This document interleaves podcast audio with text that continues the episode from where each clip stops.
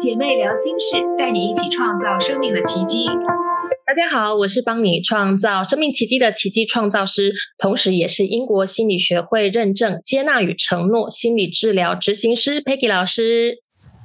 我是开启美好生活的陪伴导师可晶。啊，今天呢，我们来聊一聊。麻辣滚烫这部电影啊，那个在春节的时候呢，这部电影还有贾玲的名字就一直出现在我们的这个视野当中啊。在我看来，它呢是一部通过自我觉醒、找过、找回自我价值和自尊的这样的一个故事啊。不知道老师有没有看过这部电影？呃，我是个人还没有看过电影，但是真的就是整个春节春节期间，就是关于这部电影啊，那尤其是贾玲啊，她这一年来的付出的这一些短视频啊，我我整个那个屏幕都被刷屏了。那可金，我知道你已经看过这部片，那我也相信很多正在收听节目的姐妹们也已经看过这一部片了。那可金，要不你跟大家聊聊这部片在说些什么？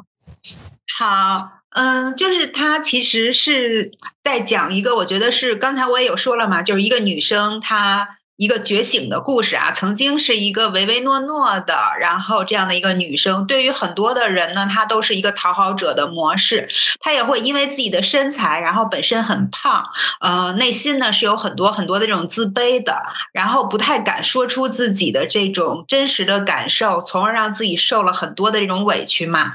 嗯，但是之后呢，由于比如自己喜欢上了一个拳击教练呀，然后自己也有在去练习这个拳。击，但是在这个过程当中呢，就是现实给了他很多很多这样的打击啊，包括他自己喜欢的这个人，就是这个拳击教练，还有他的家人，以及他就是在这个工作当中以及社会上的这些人啊，然后给了他很多很多这样的一个。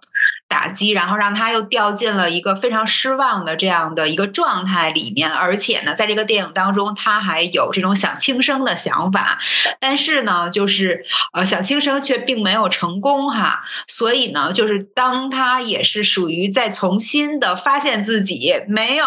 轻生的嗯成功的时候，他。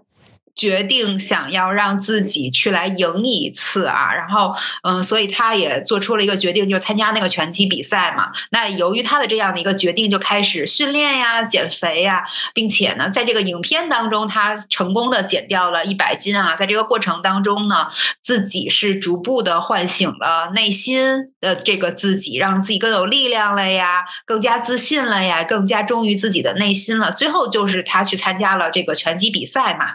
那他在这个擂台上倒下的那个过程中，因为他是业余选手嘛，他当时对手是一个专业级的选手，所以肯定是他输了。但是在他的这个呃被对方击倒的这个过程当中啊，嗯，就是往事历历在目，就像演电影一样，就这样一帧一帧的从他的这个眼前过去啊，在他的这个呃脑海中回想，就是。让我感觉就是也是在和往事做告别的这样的一个状态哈，而且在这场比赛结束之后，他发了自己的人生的第一条朋友圈，去来宣布说，其实我已经战胜自己了，大概就是这样的一个故事啊。嗯，那在这个故事的背后的这个女主角就是贾玲嘛，她自己其实也真的的的确确的去经历了。一年的时间，从原来的那样的一个体重，先是增重，然后再去减重，然后减掉了一百斤。嗯，那现在就是这个话题一直在被大家讨论啊，这个也是最近这段时间特别火的一个点嘛，讨论最多的一个点。嗯，哦，真的，我我就是这一段时间哈，真的就是看到好多贾玲她瘦下来之后的视频，那尤其是她瘦了一百斤之后，我自己真的蛮震撼的，因为其实。我相信或多或少啦，女生基本上都有减肥的经验。那就我自己减肥的经验来说，真的是很很辛苦的过程。那我之前其实就蛮喜欢贾玲的，觉得她非常的可爱，就是这样肉肉的，然后很可爱。然后我非常喜欢看她喜剧的表演。然后每次呢，我就是离不开眼，我就是觉得只要看到她，心里就会整整个就欢乐了起来。那这一次看见她呢，我觉得对她的决心，我是真的从心里面感到佩服的。好，那她不仅要为减肥要忌口啊，然后肥的菜单啊，还要再加上高。强度的这种训练。那之前那个一百斤之前的那一个体型，就连现在我可能自己大概是在一百多斤，我要去做这些高强度训练，其实都非常非常吃力。所以他这个整个他减肥的过程，是真的很需要钢铁般的意志，还有他内在有非常明确的驱动力。那我有在一档这个谈话谈谈话性的节目上面，他有特别提到，就是他更希望大众看到的，并不是他减肥的成果，他其实是更希望能够去唤醒大家对于这个生命只有一次，要学会爱自己这样的一个重要。所以我视频之后，我是真的蛮感动的。嗯，确实是这样哈，就是在咱们那个每个人的这个人生当中，我觉得都有自己去来有让自己成长的那个契机嘛。那有的人他可能会是因为工作呀，有的人会因为感情啊，或者遇到了一些什么生活中的挑战呀、重大的那些改变哈，总之会有这样的一个点的。那贾玲呢，她其实是为了这部电影的一个拍摄嘛，但是这个过程真的是。可想而知啊，就是非常非常的这个艰难的这样的一个过程，而且他就真的是成功了嘛？我觉得这个是让我觉得真的是太有力量了，嗯，就是这种感觉。其实我们会不呃，我我觉得我们会有很多的共鸣，那是因为其实你会发现在我们整个文化社会文化的要求之下，我们好像很习惯去。练的人啊，要谦逊啊，那尤其是对女性的要求哦，就是要温柔啊、包容啊，哈，然后不要去等于说呃，不要太过的去彰显自己自己的一些想法。那其实这一些哦，比较传统的一些思维，这样子的影响，会造就很多人其实不敢说出自己自己内在里面真实的一些想法或感受。那更多的人其实会以为说啊，只要我透过讨好别人啊，我就能够去得到别人的认可。别人的爱，然后期许自己要去当一个更好的人啊，总是希望自己当好人，然后期许别人来为自己啊摸摸头，然后来肯定自己这个当好人的这个行为啊。我相信在电影的这个呃画面里面，我其实是看一些片花，然后好像是贾玲在这个电影里面有一段有一段故事是说她的闺蜜好像是和她的男朋友。呃，是考上了嘛，对不对？然后闺蜜要求她去当伴娘，要不然人家就会觉得闺蜜是小三啊。那当然，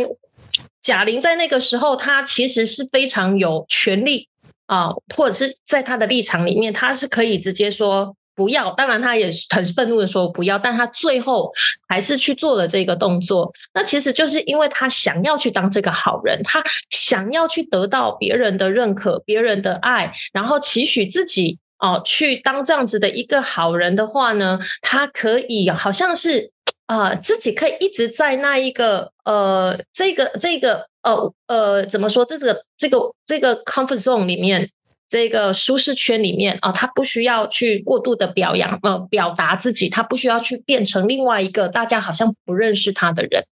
但是如果我们仔细去感受这个过程，那你可以看到，其实从电影里面，我们也可以去真的去投射到我们自己啊。如果过去你有这种讨好别人的经验的情况，你可以去发现哦，去感受到这里面。其实充满了很多的像这个委屈啊，很沮丧，然后很失望，然后甚至那一些不被人看见或是不被人理解时候的那一些伤心，然后那一种失败的感觉，还有长期以来，其实自己真正在内在里面我们的感受和需求，自己忽略掉了，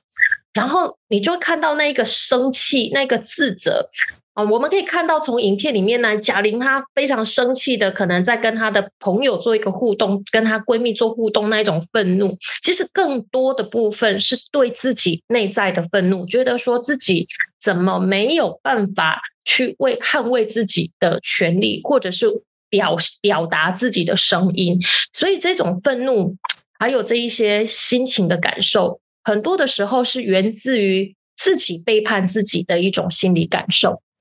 那其实我自己呢，也还蛮有共鸣的，因为以前呢，其实我是一个非常低自尊、非常自卑的人。我很在乎哦别人对我的看法。那对于像上司啊，或者是一些同事有一些不合理的要求，其实我都会想都不想就一口答应，因为其实我是蛮怕别人不喜欢我的。那所以最后呢，你就会发现呢，我就是那一个常常要收收拾烂尾的啊，或者是常常背黑锅的那个人。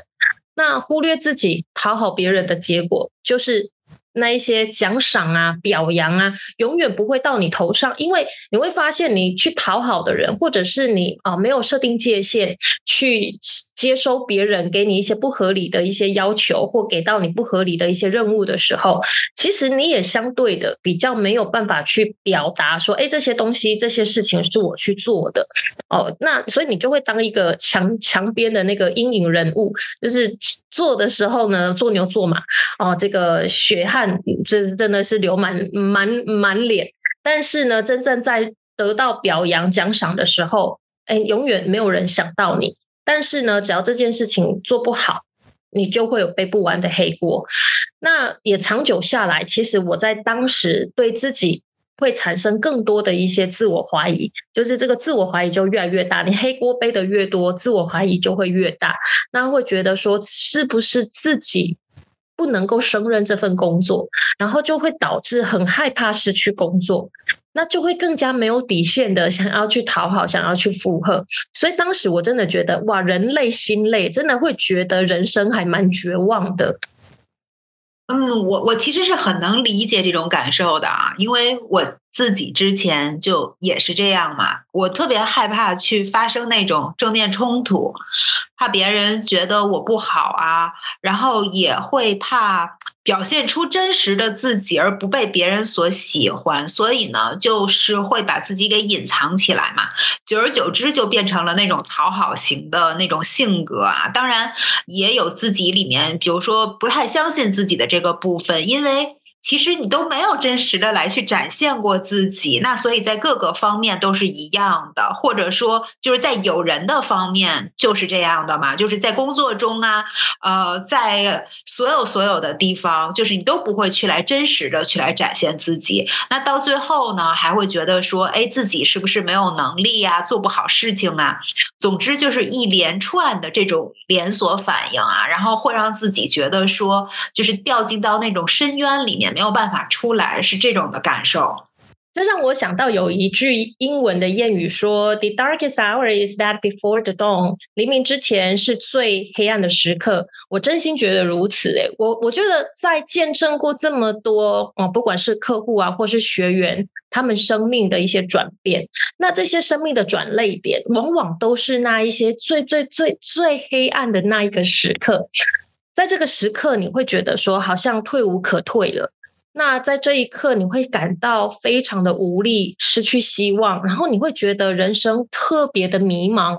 那这种感觉其实真的很像是一个，好像在溺水一样。你会觉得你好想要，好想要能够活下来，然后可是你不知道该怎么办。那在这个时候的你，也知道说，其实自己一个人也没有办法自己去承受。如果你想活。你就必须要寻求支持哦，不管说你可能找到，你可能哦手边有一个新的竹筏、新的救生衣，或是有一个人可以来救你。所以，真的你在那一个时刻，你是需要有人支持的。那尤其是如果现在正在收听节目的朋友，如果在现在这一刻，你有感到这一种对生活的一种没有希望的感觉，对自己的人生感到很迷茫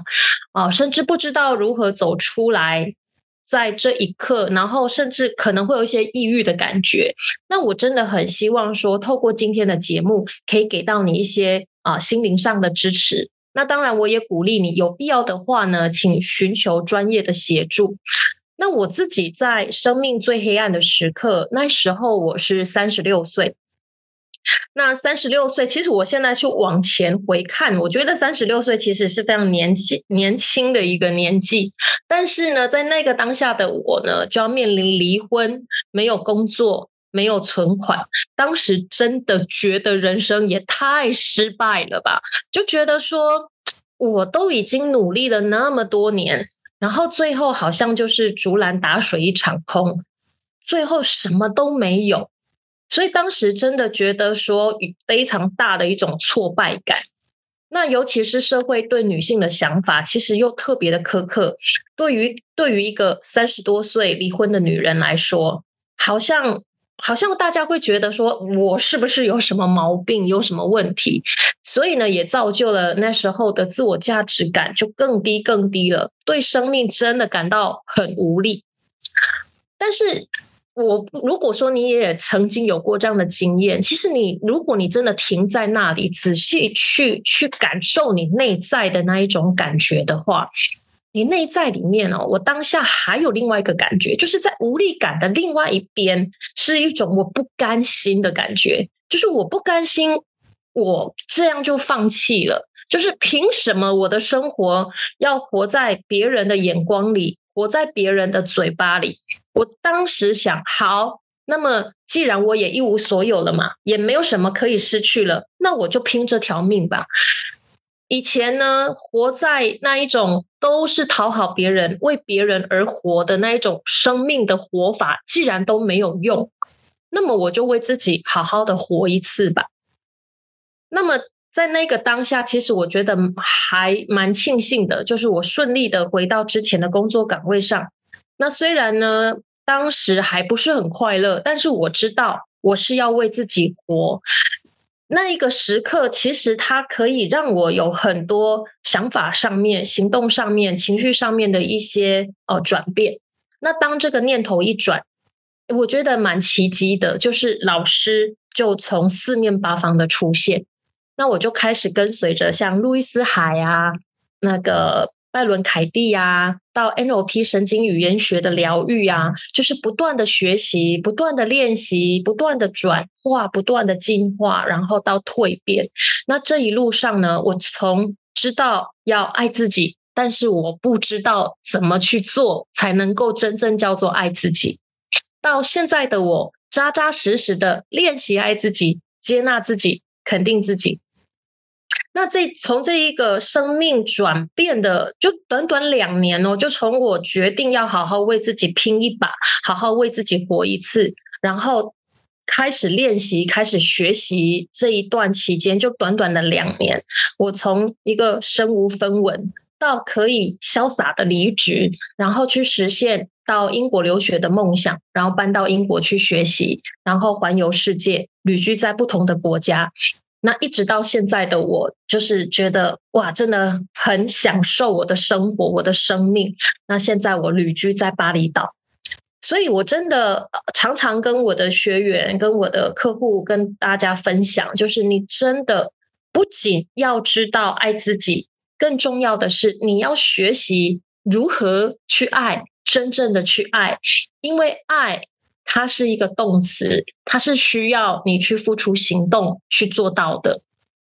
嗯，听到老师讲这些，我觉得真的确实是这样哈，因为我自己的生命也经历了这样的一个过程嘛，然后从原来。很不好的这样的一个阶段，然后到现在会觉得说，哎，每天都是充满希望的，然后也是很开心的啊。然后，嗯，那我们回到这部就是影片来，然后回到贾玲这块儿来的话，我我在最近的一个短视频当中哈，然后我有看到了说，就是有一个视频，就是嗯。在说他学画画，因为最近这段时间最多的都是在说爱自己这个话题嘛。然后他在那个学画画，画那个素描，画一个方正正方体，应该是啊。然后，呃，他说我画的不太好，但是我就是很想学。我相信我有一天是一定会把它给画好的。哎，在这个过程当中，我其实有感受到他自己就是很爱自己，很愿意跟自己去做链接，并且愿意给自己时间去来成长的这种感觉哈，都会让我觉得还挺有力量的。那咱们现在很多人都会把爱自己来挂在嘴边哈，但是对于如何来去做，很多人其实是根本不清楚的。嗯，很多呢基本上是停留在这个表面，而且在什么样的。的情况下要爱自己，在爱自己的这个过程当中，都会有哪些方面？我觉得，嗯，现在的很多人也是搞不清楚的。就像影片当中这个女主角，她其实明明有被欺负了，而且她是被所有人都欺负了，但是由于她自己的这一份自卑吧，她去选择了忍。嗯，那她为什么会有这样的一个选择呢？其实是因为她自卑呀。另外，我也感受到了他的那一份无助，然后以及没有方法，就是或者说，呃，我不知道用什么方法来去做转变，然后我不知道用什么方法来让自己变得更加的强大，然后可以来保护自己。啊，那 Peggy 老师，你可不可以从这个方面来和我们说一说？嗯，我觉得这里有一个我呃蛮蛮有趣的点，就是刚刚可经理这边有提到说他自卑，所以他选择了忍，对不对？那那我们再去综合呃他整个在影片里面的一些个性啊，然后他的一些行为表现，那你可以我们再去看到，就是我们所有人类的一些行为的表现，其实它来自于我们的一些想法，我们的思维。那我相信也蛮多人常常听到过，就是比如说忍耐是一种美德哦，或者是吃亏就是占便宜的这些想法。你我相信我们或多或少，甚至我们啊被教育呃有这样子的一些想法，然后甚至去做到的话，就代表哎我们是一个好人。那就算是好像吃亏了，我其实搞不懂，就长长大之后，我其实蛮搞不懂，就是为什么吃亏就是占便宜。那这也导致了很多人其实并没有好好的仔细去想过这些话有它的逻辑性吗？哦，举例来说，忍耐有时候是的确可以帮助我们顾全大局，但是它并不是没有界限的、没有底线的去隐忍。那么这也是现今的社会当中很多的人忍了好多年啊，比如说在家里啊忍耐，然后呢结婚了之后忍耐。然后这些好多年好多年，然后在工作上面忍耐，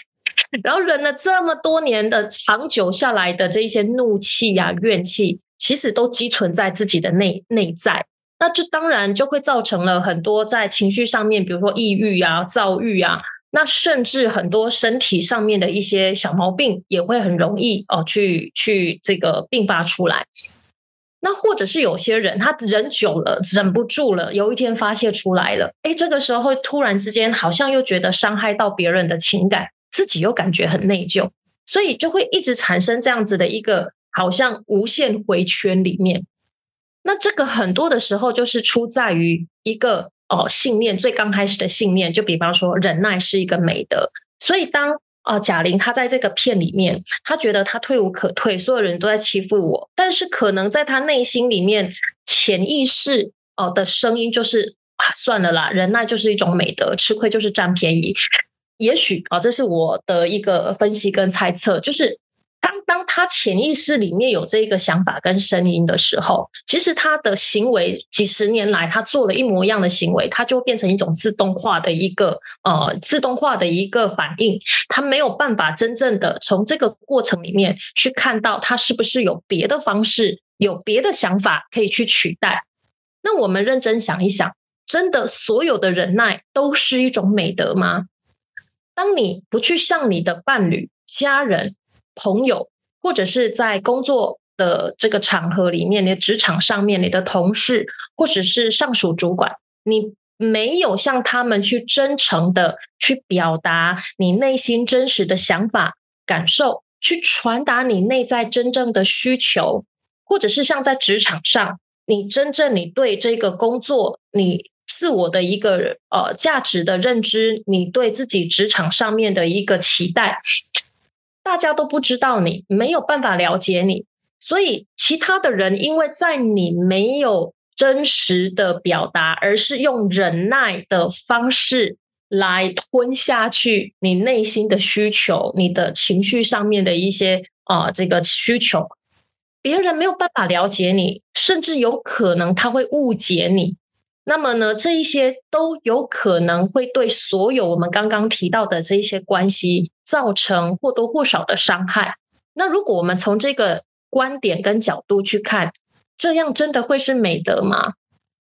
所以，爱自己的第一步，其实就是很明确的去真实的看见自己到底都抱持了一些什么样的信念、什么样的想法，甚至是什么样的教条式的思维，它导致了我们现在生命目前的一个结果。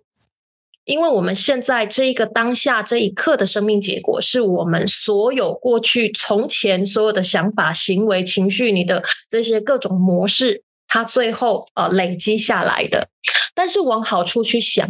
你现在看到了，也就是说，你可以选择一个新的思维、新的想法，你可以去创建一个新的模式，去创建你自己想要的一个美好的未来。所以，当你发现，哎，你有这些，你过去抱持了什么样的信念、什么样的想法、什么样的教条思维，它导致了一些啊，这个自动化的模式，让你变成了一种习惯。你发现到了很好，请不要对自己啊加以一些批评或是责备啊，停止去自责，停止批判自己。在这一刻，我们只需要很诚实的面对自己，看到自己。OK，好。过去的那一些想法，过去的那一些习惯，过去的那一些行为是我不想要的。我希望未来是可以过上我自己真实想要的那一个生命的方式。所以问问自己，如果可以的，如果你可以选择的话，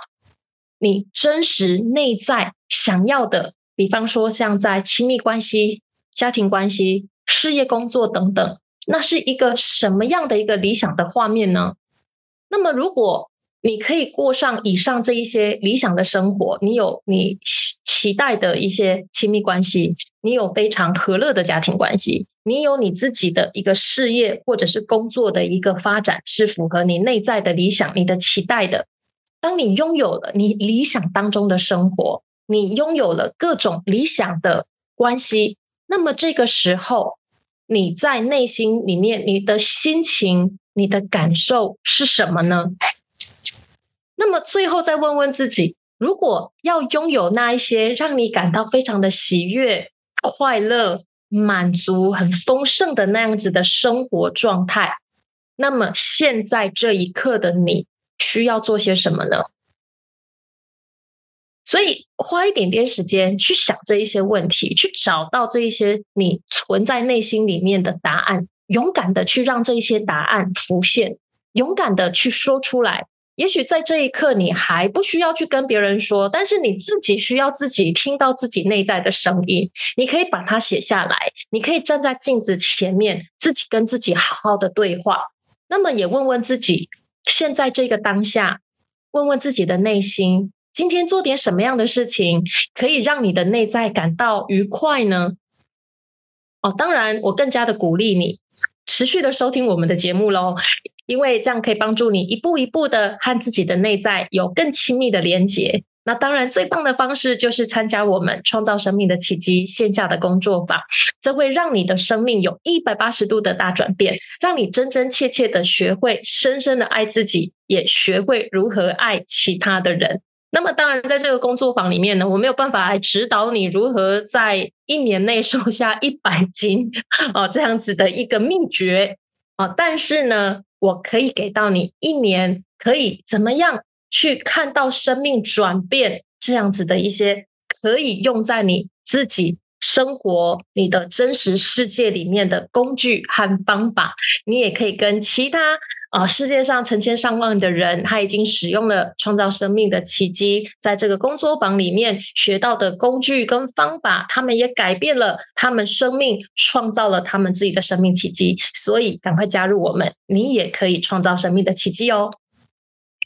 啊，刚才听到老师有说这些啊，就让我想到了说，当时我。参加这个工作坊的时候，老师就有和我们去来分享关于爱自己的十二个方法。当中第一个方法就是来告诉我们说，停止批判自己啊！因为就像老师刚才讲的，就是我们在生活中真的很多事情发生的时候，你的第一个选择或者说你的第一个反应就是忍耐。像我们从小可能会听说过什么“吃亏是福”这样的一个话，对吧？所以。这个忍耐最终可能带给我们的结果是什么？至少对于我来说，是让我变成了我越来越看不到自己，我觉得自己不好，可能会因为任何事情都会觉得是因为我不够，我不够好，我不够怎样怎样，所以才会有这样的一个结果，然后开始批判自己。所以，当我学习了这个方法，我告诉我自己，我可以不用再批判我自己的时候，真的是让我觉得。那个天空都亮了的那种感觉，而且这些年我真的也有一直在非常非常认真的去来使用这个方法，就是无论发生任何事情的时候，当我又开始觉得说我不好，我不够，然后做错事情的时候，我都会告诉我自己说，我不用再批判我自己了。而是慢慢的来去帮助自己恢复，然后再重新建立起来信心。所以，就是创造生命奇迹这个工作坊真的是带给我很大的转变。同时呢，我也看到了很多当时跟我一起参加这个工作坊的姐妹们，在自己的生活中去面对他们的家庭、工作、人际关系，然后包括健康以及金钱方面，其实都有了很大的转变。而且最重要的是，他们其实都懂得。了，就更加懂得了如何爱自己，以及去来来面对生活中所谓的那些挑战的时候，就是变得更加的从容。嗯，就是创造生命的奇迹这个工作坊是让我学习真正开始爱自己的一个地方。嗯。开始的时候，我嘴里说的这个爱自己和真正的这个爱自己，后来才知道，它其实并不是这样一回事啊！也真的是因为这个工作坊，是让我的生命发生了很大的转变的，而且。嗯，我现在可以非常自信的说，我成为了理想中的自己，就是我活成了我自己啊。那我也真的是希望有更多的姐妹可以加入进来。如果你也想学习真正的爱自己，成为自己，并且成为你自为你的生活中去创造更多的奇迹，欢迎你来参加创造生命的奇迹工作坊，相信一定会带给你很大的转变和收获的。嗯，那么今天呢，咱们的这个节目就已经接近尾声了哈，非常感谢 Peggy 老师给到的我们这些建议，然后以及一些呃自己的故事啊，也感谢听众朋友们的收听。如果你有任何的故事或者经验想要来分享，或者你有任何的感受、想法、问题，都可以在我们的节目下方来留言，我们也将会在以后的节目当中来回答你的问题。最后，别忘了收藏、分享并转发这一期的。节目给到更多的人看到，你的分享就是他人生命中最好的礼物。最后也请记得加入我们姐妹聊心事的微信群组，保证你可以收到一手消息。那我们今天的节目就到这里啦，感谢大家的收听，也欢迎订阅我们的栏目。下周的同一时间我们再见，拜拜，大家拜拜。